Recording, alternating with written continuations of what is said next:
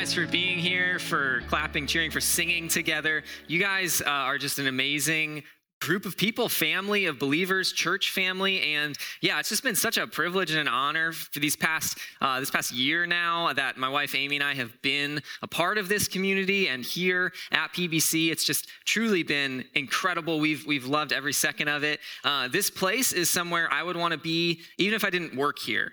And I'm not just saying that, I did it uh, from June last year to January. We were just here. And then I was able to, by God's grace, step into this role in January. And it's been incredible. And I've only come to love this community more as we've gotten more plugged in. So this is an awesome place to be. And I'm glad you're here if you're new. And thank you just for everything that, that you've done to make this place what it is for, for all of you that are here today. So, yeah, today we are finishing off our summer series, Broken People, Big God, and we're looking at the life of Peter, specifically the life of Peter from the book of John, chapter 21. So if you have a Bible, um, or if you don't have a Bible, you can grab one in the seat in front of you. But uh, the book of John, it's the kind of the, the start of the New Testament, but the end of the gospel narrative. So you got Matthew, Mark, Luke, and John. And within the book of John, we're at the very end. This is kind of the epilogue of John's narrative of, of who Jesus was, what he did, what he did with his disciples.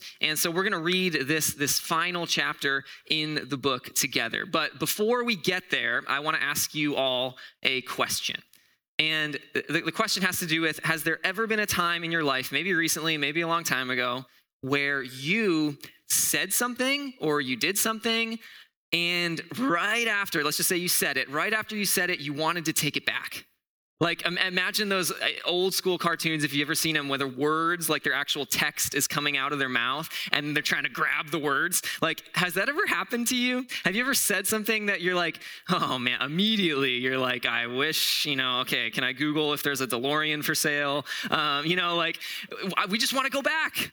And this, this, there was a story for me like a, a, couple months ago this summer i had the opportunity and it, it was an honor for me i was able to uh, officiate my first wedding and it was super cool. It was a friend of, of ours, of Amy and I's. We've, we've known them for a long time. We've been in a, a Bible study together like ever since college. So uh, my friend and his, his now wife came up to me and said, Hey, do you want to officiate our wedding? And I was like, Oh my gosh, like I would love to. And, you know, I was kind of preparing for a long time. You know, I got, got books and was getting ready to, you know, to, to preach, but um, in a different way, not like today. it's kind of similar, but different. And um, I, as I was preparing, I was nervous, but I was excited. And we got to that day, we got to the wedding day after the rehearsal and after meeting with my friend and, you know, his fiance at the time. And we get there, we get to the wedding day, you know, the groom comes up, the bride comes up, and I'm about to speak. And praise God, nothing happened during the ceremony. We get, it's a sigh of relief. It went well. Uh, it was it was encouraging. It was good. I was blessed to be able to just speak the gospel into them as they start their marriage. And yeah, it was encouraging. I was like feeling good. I was like, man, God's good. He you know was able to speak through me in this situation. But then after the ceremony, we're kind of, you know, doing the food, the dinner, and then we're dancing. And then eventually Amy and I are getting ready to leave. And we see this friend of ours who's like not like one of my best friends. Like I, you know, I know him and I, I know him enough to know he's not like in a serious relationship. He's not married, but he's with this girl, right? And I'm like, who, who is this girl, right? I, I saw him a couple times throughout the, the wedding and I just have to say something. They come up and we kind of say, you know, hello to our friend and then we meet this girl and I'm like, oh, are you guys dating? and her, like expression she just laughs like she just laugh out loud and and my friend is like stone cold, like he's just seen a ghost, like so embarrassed. I'm embarrassed. It's this whole thing, right? And I'm like, gosh darn it, like, why did I say that? I could have just not said anything, right? Like, I could have just been like, hi, nice to meet you. I'm gonna go home. And that's not what happened. I had to say it, and it was just one of those moments where, you know, you just, you want to take the words back. And I bring that up because today, as we look at the life of Peter, Peter is kind of um, famous, like he's infamous even for being the guy who kind of does that, who like says things, and then it, you know, he probably would like to take them back. He, he says things, sometimes he says really good things. He's kind of this like spokesperson for the group of disciples. Jesus, you know, he's walking around in in the world, he's he's teaching, he's he's leading, he's doing miracles, and he's got his his friends, his disciples. And Peter is kind of the he has this leadership role. He, he speaks up a lot, he speaks his mind. And sometimes, like I said, he says really good things. Like there's this story in Matthew 16 where Peter affirms to Jesus that he says, you know, Jesus is wondering what his disciples think about who he is. And Peter's like, man, you are the Messiah, you are the Christ. We, we believe in you. And Jesus is like, yes, you are correct like and he, and he commends peter. He, he says that was given to you not just from yourself but god gave you that truth. And he commissions peter to be a leader in the church and then in the same chapter, just a couple verses later, Jesus is talking about going to die on the cross. And Peter's like, No, Jesus, you can't do that. Like, no way. That's never going to happen. And Jesus says, Get behind me, Satan. You are a hindrance to me. Like, Jesus is like, You're the rock I'm going to build my church on. You're Satan and you're a hindrance to me. Like, it's this crazy, you know, that's kind of the life of Peter. He, he speaks his mind. He's a, he's a bold and courageous follower of Jesus, and he makes mistakes. And I think the fact that he makes mistakes like that, even though he has that heart to follow Jesus, it, it kind of, you know, lets us kind of chuckle and, and have some fun looking at his life, but it also makes him really relatable. Because I don't know about you, like I just shared one story, but there's a million more in my life where I say things I wish I could take back, where I do things that I regret. And I wrestle with that. I struggle with that. It, it's heavy on my heart. So Peter, as we read about these stories and it's, you know, Jesus and it's 2,000 years ago and it's hard to sometimes put ourselves in these stories, I think Peter is one of those people that if we let ourselves, we can actually relate to him and to how he interacts with what's going on in these stories, how he interacts with Jesus. So we're going to look at this story in John chapter 21 and this story of, of Peter and of Jesus. And um, we're going to read it together. And before we dive in, as we're kind of jumping into this section of the story at the end of the book, as we're parachuting into here, we want to just some key information. This is, it is at the end of the gospel narrative. So Jesus has already died. He's already risen from the grave. He's done all of his ministry. And he's already appeared to his disciples a couple times. He's, he's talked to them. He's revealed himself to them. And this is after Peter's biggest failure, his den- denial of Jesus, where he, he denies to know Jesus three times in John 18. And we're going to come back to that, but that's just some key background info for this story in John chapter 21. So let's read it together. John chapter 21, starting in verse 1. It says, After this, Jesus revealed himself again to the disciples by the Sea of Tiberias. And he revealed himself in this way. Simon Peter, Thomas called the twin, Nathanael of Cana in Galilee, the sons of Zebedee, and two others of his disciples were together. So, kind of just everybody that was there. And it says in verse 3 Simon Peter said to them, I am going fishing. And they said to him, We will go with you. So they went out and got into the boat, but that night they caught nothing. Verse 4 Just as day was breaking, Jesus stood on the shore, yet the disciples did not know that it was Jesus. Jesus said to them, Children, do you have any fish? They answered, No. And he said to them, Cast the net on the right side of the boat, and you will find some. So they cast it, and now they were not able to haul it in because of the quantity of fish. That disciple whom Jesus loved, therefore, said to Peter, It is the Lord. And when Simon Peter heard that it was the Lord, he put on his outer garment, for he was stripped for work, and he threw himself into the sea. The other disciples came in the boat, dragging the net full of fish, for they were not far from land, but about a hundred yards off. Seems pretty far to me. I don't know about you guys. 100 yards swimming, that's a lot. Uh, verse 9 When they got out on land, they saw a charcoal fire in place with fish laid out on it and bread. Jesus said to them, Bring some of the fish that you have caught. So Simon Peter brought a, a, he went aboard and hauled the net ashore, full of large fish, 153 of them. And although they were so many, the net was not torn. Jesus said to them, Come and have breakfast. Now, none of the disciples dared ask him, Who are you? For they knew it was the Lord. Jesus came and took the bread and gave it to them, and so with the fish. This is now the third time that Jesus was revealed to the disciples after he was raised from the dead. Here's the big idea of this, this, this passage, I think. What, what God is, I, I think, trying to get us to see as we read this story of Jesus and his disciples, Jesus and Peter. I think the, the, the main thing is that Jesus doesn't want to condemn us, Jesus wants to redeem us. He doesn't want to condemn us, he wants to redeem us. And we're going to look at how that is shown to be true through this passage, through this passage of fishing and breakfast and all these things. We're going to look at what it says about God's heart for us, for you and me. So we're going to look at this passage. We're going to look at it in three different parts. The first, I kind of just said what it was. It was going fishing. Can I have a raise of hands? Who likes to fish? Does anybody like to fish? Nice. We got a good amount of people who like to fish. Okay. So does any of you who raise your hand, uh, or maybe maybe somebody who didn't raise their hand, but does anybody fish for a living? Like, is anybody a professional fisherman? Nobody, just so you know, because you're looking at me. And I expected that, right? Because we live in the desert. like, we don't have a lot of water. We don't have the ocean in Arizona. And uh, I think the funny thing is, like, for me, I'm actually from Florida. Like, I'm from Southwest Florida. And, you know, there is a lot of water there, there's a lot of fish. But even I think if I asked a similar size of people, like, are there any professional fishermen? There wouldn't Maybe there'd be like one or two hands, but like probably not. Like we just don't, there's not a lot of fishermen by trade today, um, at least like in these types of environments. And the disciples, though, they were fishermen. That was their profession. That was what they did. They, before Jesus, were all about fishing, about going out on their boats, right? They would bring in these hauls of fish. That's how they lived. That's how they survived. That's what they did for a living. And now in John 21, they find themselves, Peter and the disciples, in this kind of this in between time, right? Because Jesus has risen from the dead, but he hasn't yet gone back to heaven. Jesus has appeared to his disciples, but the Holy Spirit hasn't yet come upon them in Acts 2.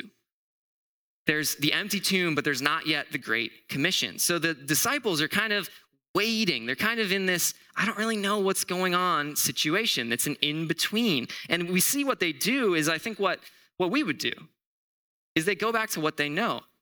They go back to what they've always done. They go back to what, honestly, probably they need to do to survive, to live, to, to have food, to be able to support their families. They go back to fishing. And, and my question for us to, to think about is, is what is your fishing? What's your boat? What's the thing that you go back to when you're unsure of what, what's, what's the real deal? Like, what's God doing in my life? We don't really know, so we just go back to what's comfortable. Like maybe it's that that job that you know you were you were going for something that you really felt called to. You felt like you needed to start that business or, or, or go on a mission or go do something big, but it doesn't really work out. So you just go back to the day job that you know you got your degree in or you know how to do. Maybe it's that relationship that, you know, when things don't really work out, you just, you always find yourself back in it. And it's comfortable, it's easy, but you know it's not what God's called you to. What is that for you? Could be that job, could be that place, could be that relationship. And what happens when we're in that season of in between and we go back to what we know? What happens when Jesus shows up on the beach? When he shows up and he starts talking, do, are, are we too focused on what's going on over here that we don't hear him? In this story, thankfully, Jesus does show up because the disciples are fishing, and fishing is great, right? But fishing is also kind of boring right? Like it, it, takes so much time. And even the, in this story, right? They're out all night and they get no fish. So thankfully, right, in the morning, Jesus shows up. And in verse four, Jesus, uh, you know, he's there, but the disciples don't recognize him quite yet. And then in verse five, right, it's clarifies the disciples have no fish. They've been fishing all night and it's not like these guys are you know novices they don't know what they're doing. No these guys are fishermen. Like they've been doing this for a long time. They it's just a bad night of fishing. And in verse 6 what happens? The this this crazy thing happens. Jesus tells them hey throw the net on the other side of the boat and then they get this incredible large haul of fish, even more than they were prepared for. They couldn't even carry it on the boat. It was that many fish. And it's a miracle.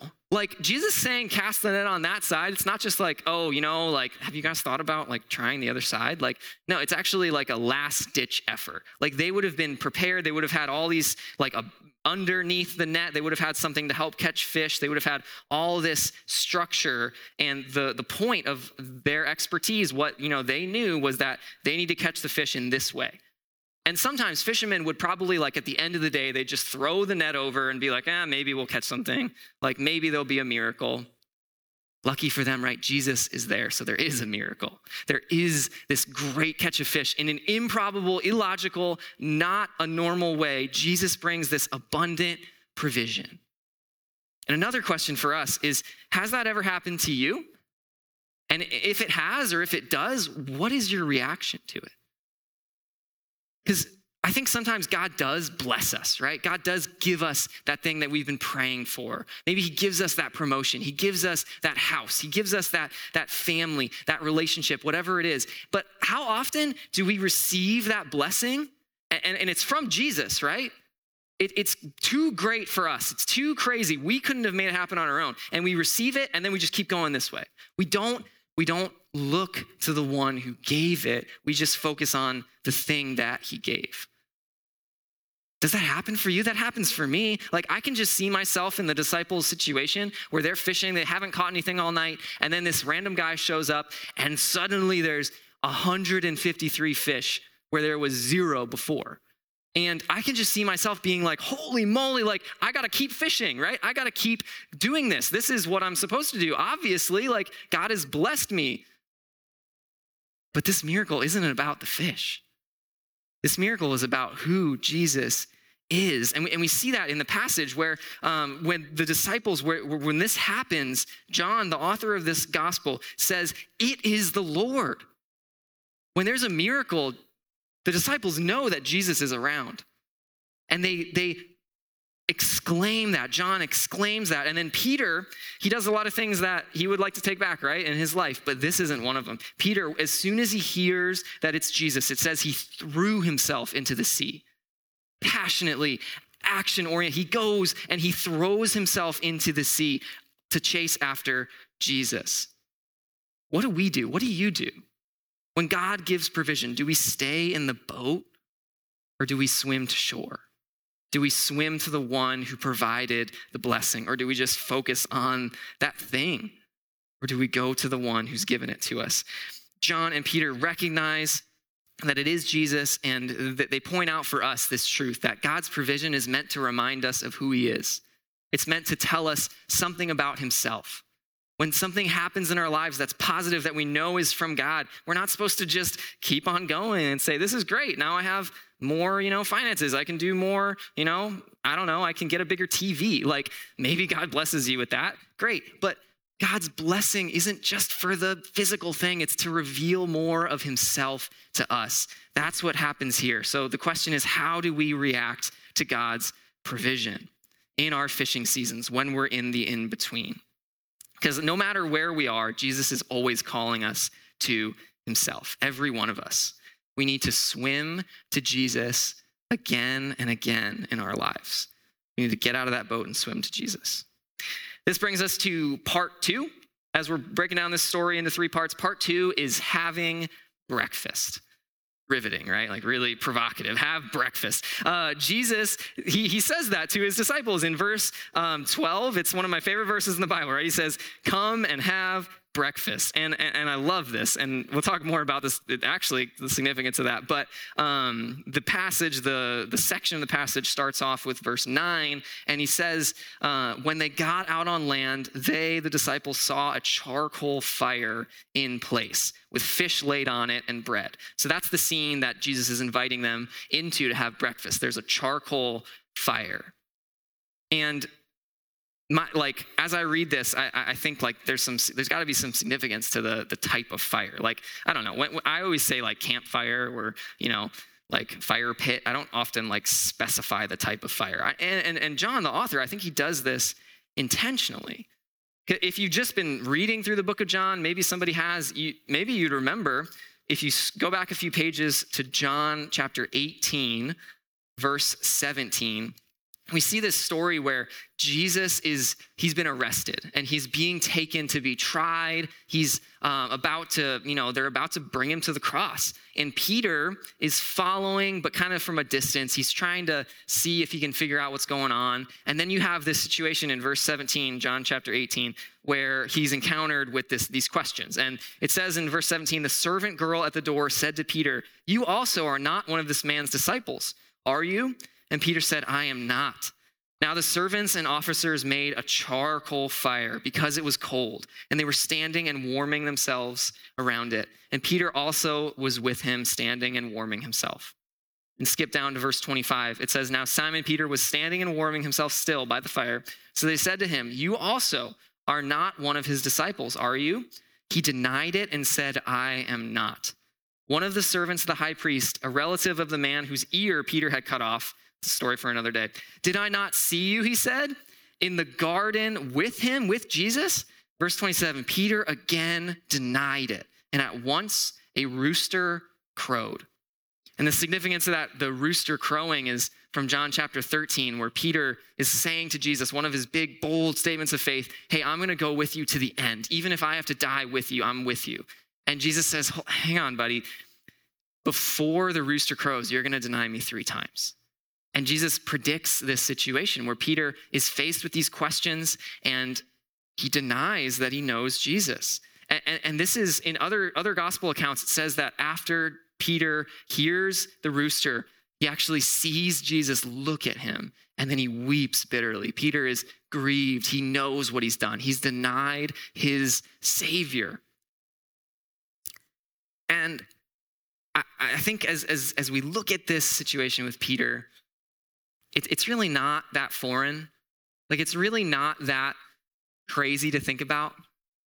Like when we're in a situation where it's it's all on the line and you know we, we have to have faith and be courageous and not give in to fear. Like I know for me, lots of times I give into the fear.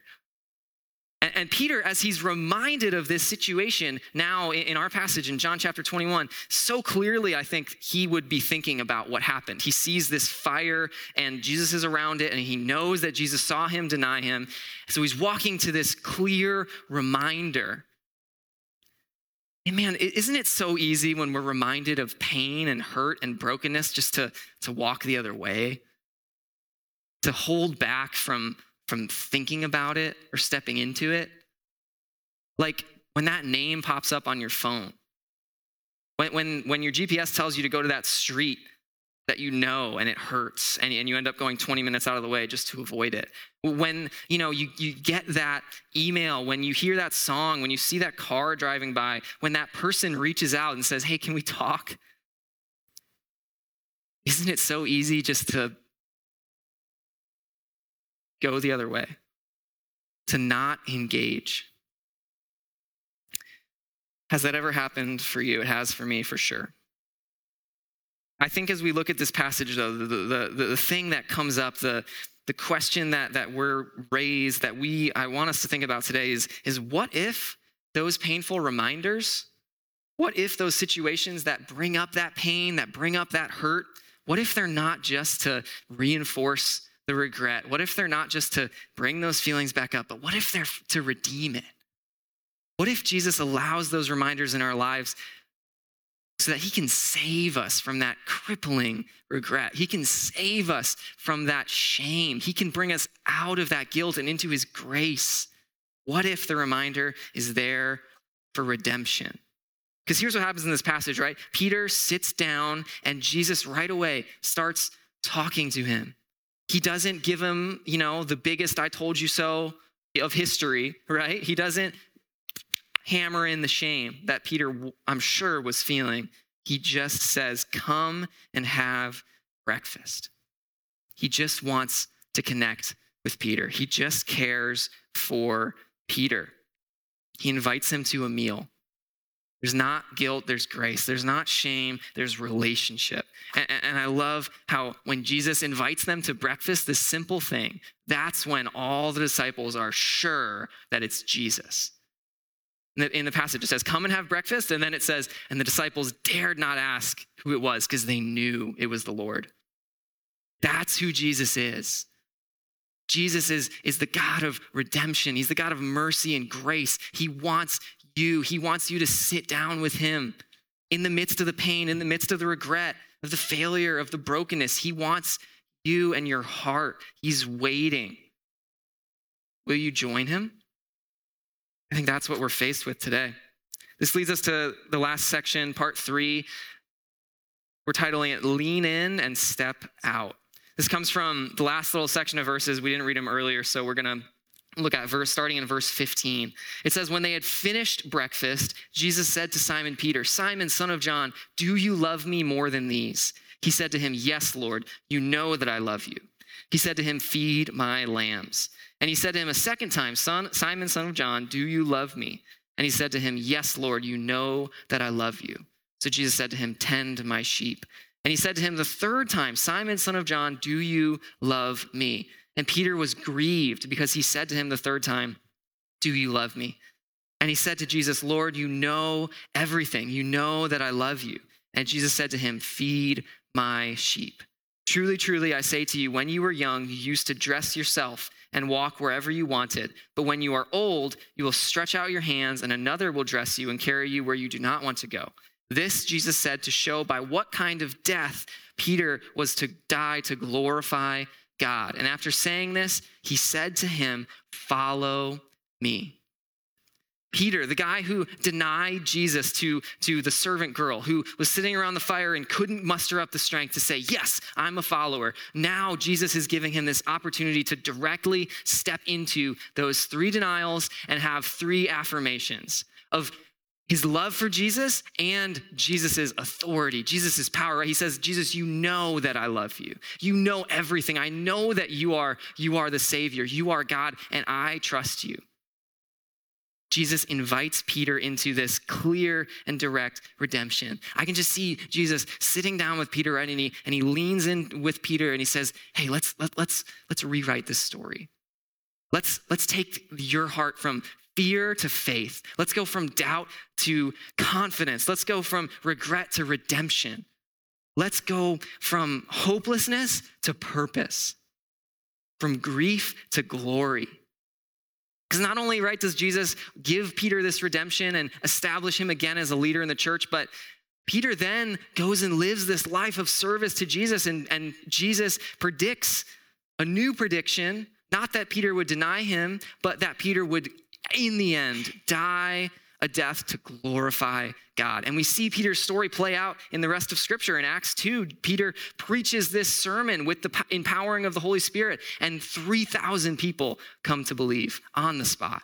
In Acts 4, Peter is with John, the author of this gospel, and they're in front of the, the Pharisees and the people that don't want the Jesus movement, the gospel to spread. And they say, You need to stop. You need to stop talking about Jesus. And Peter and John say, we can't help but talk about what we have seen and heard. We can't help but share the message of Jesus. Peter, who was denying Jesus, is now proclaiming his love to the end.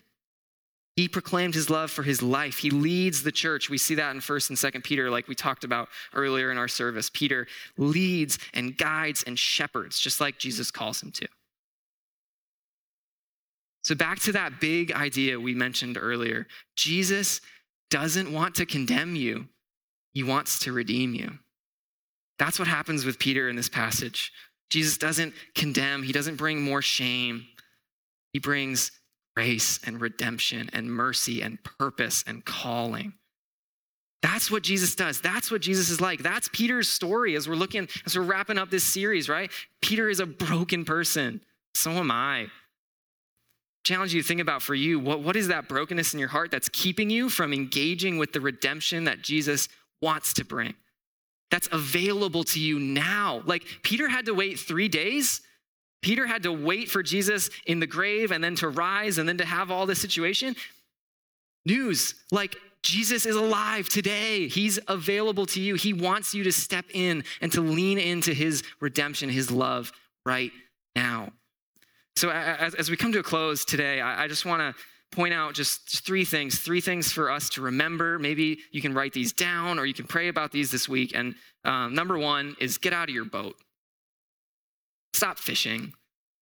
whatever that is for you, whatever that means for you, don't just keep going through the motions. When Jesus speaks, listen to him, dive into that water and swim to Jesus. Number two is sit down with Jesus. He's inviting you to breakfast. He's inviting you just to enter into relationship with him. So I encourage all of us today think about that reminder that comes up not as a just an affirmation of what was said about you or a you know a way to reinforce that regret or that grief but think about it as a way that jesus wants to bring redemption he's waiting for you to sit down the last thing is lean into that redemption and step out into your calling when jesus asked peter those three questions that echo his three denials peter responds with faith where there was fear. He responds with affirmation where there was rejection. He responds with obedience where there was denial. I encourage us think about how will you respond? How will I respond? What do I do when, when Jesus gives me that opportunity to rewrite the story? Do I just go back to the way it was or do I engage? Even if it's hard, even in the hurt, there is healing.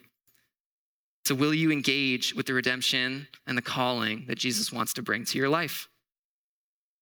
To your heart, through your life, in your story, Jesus wants to bring that redemption.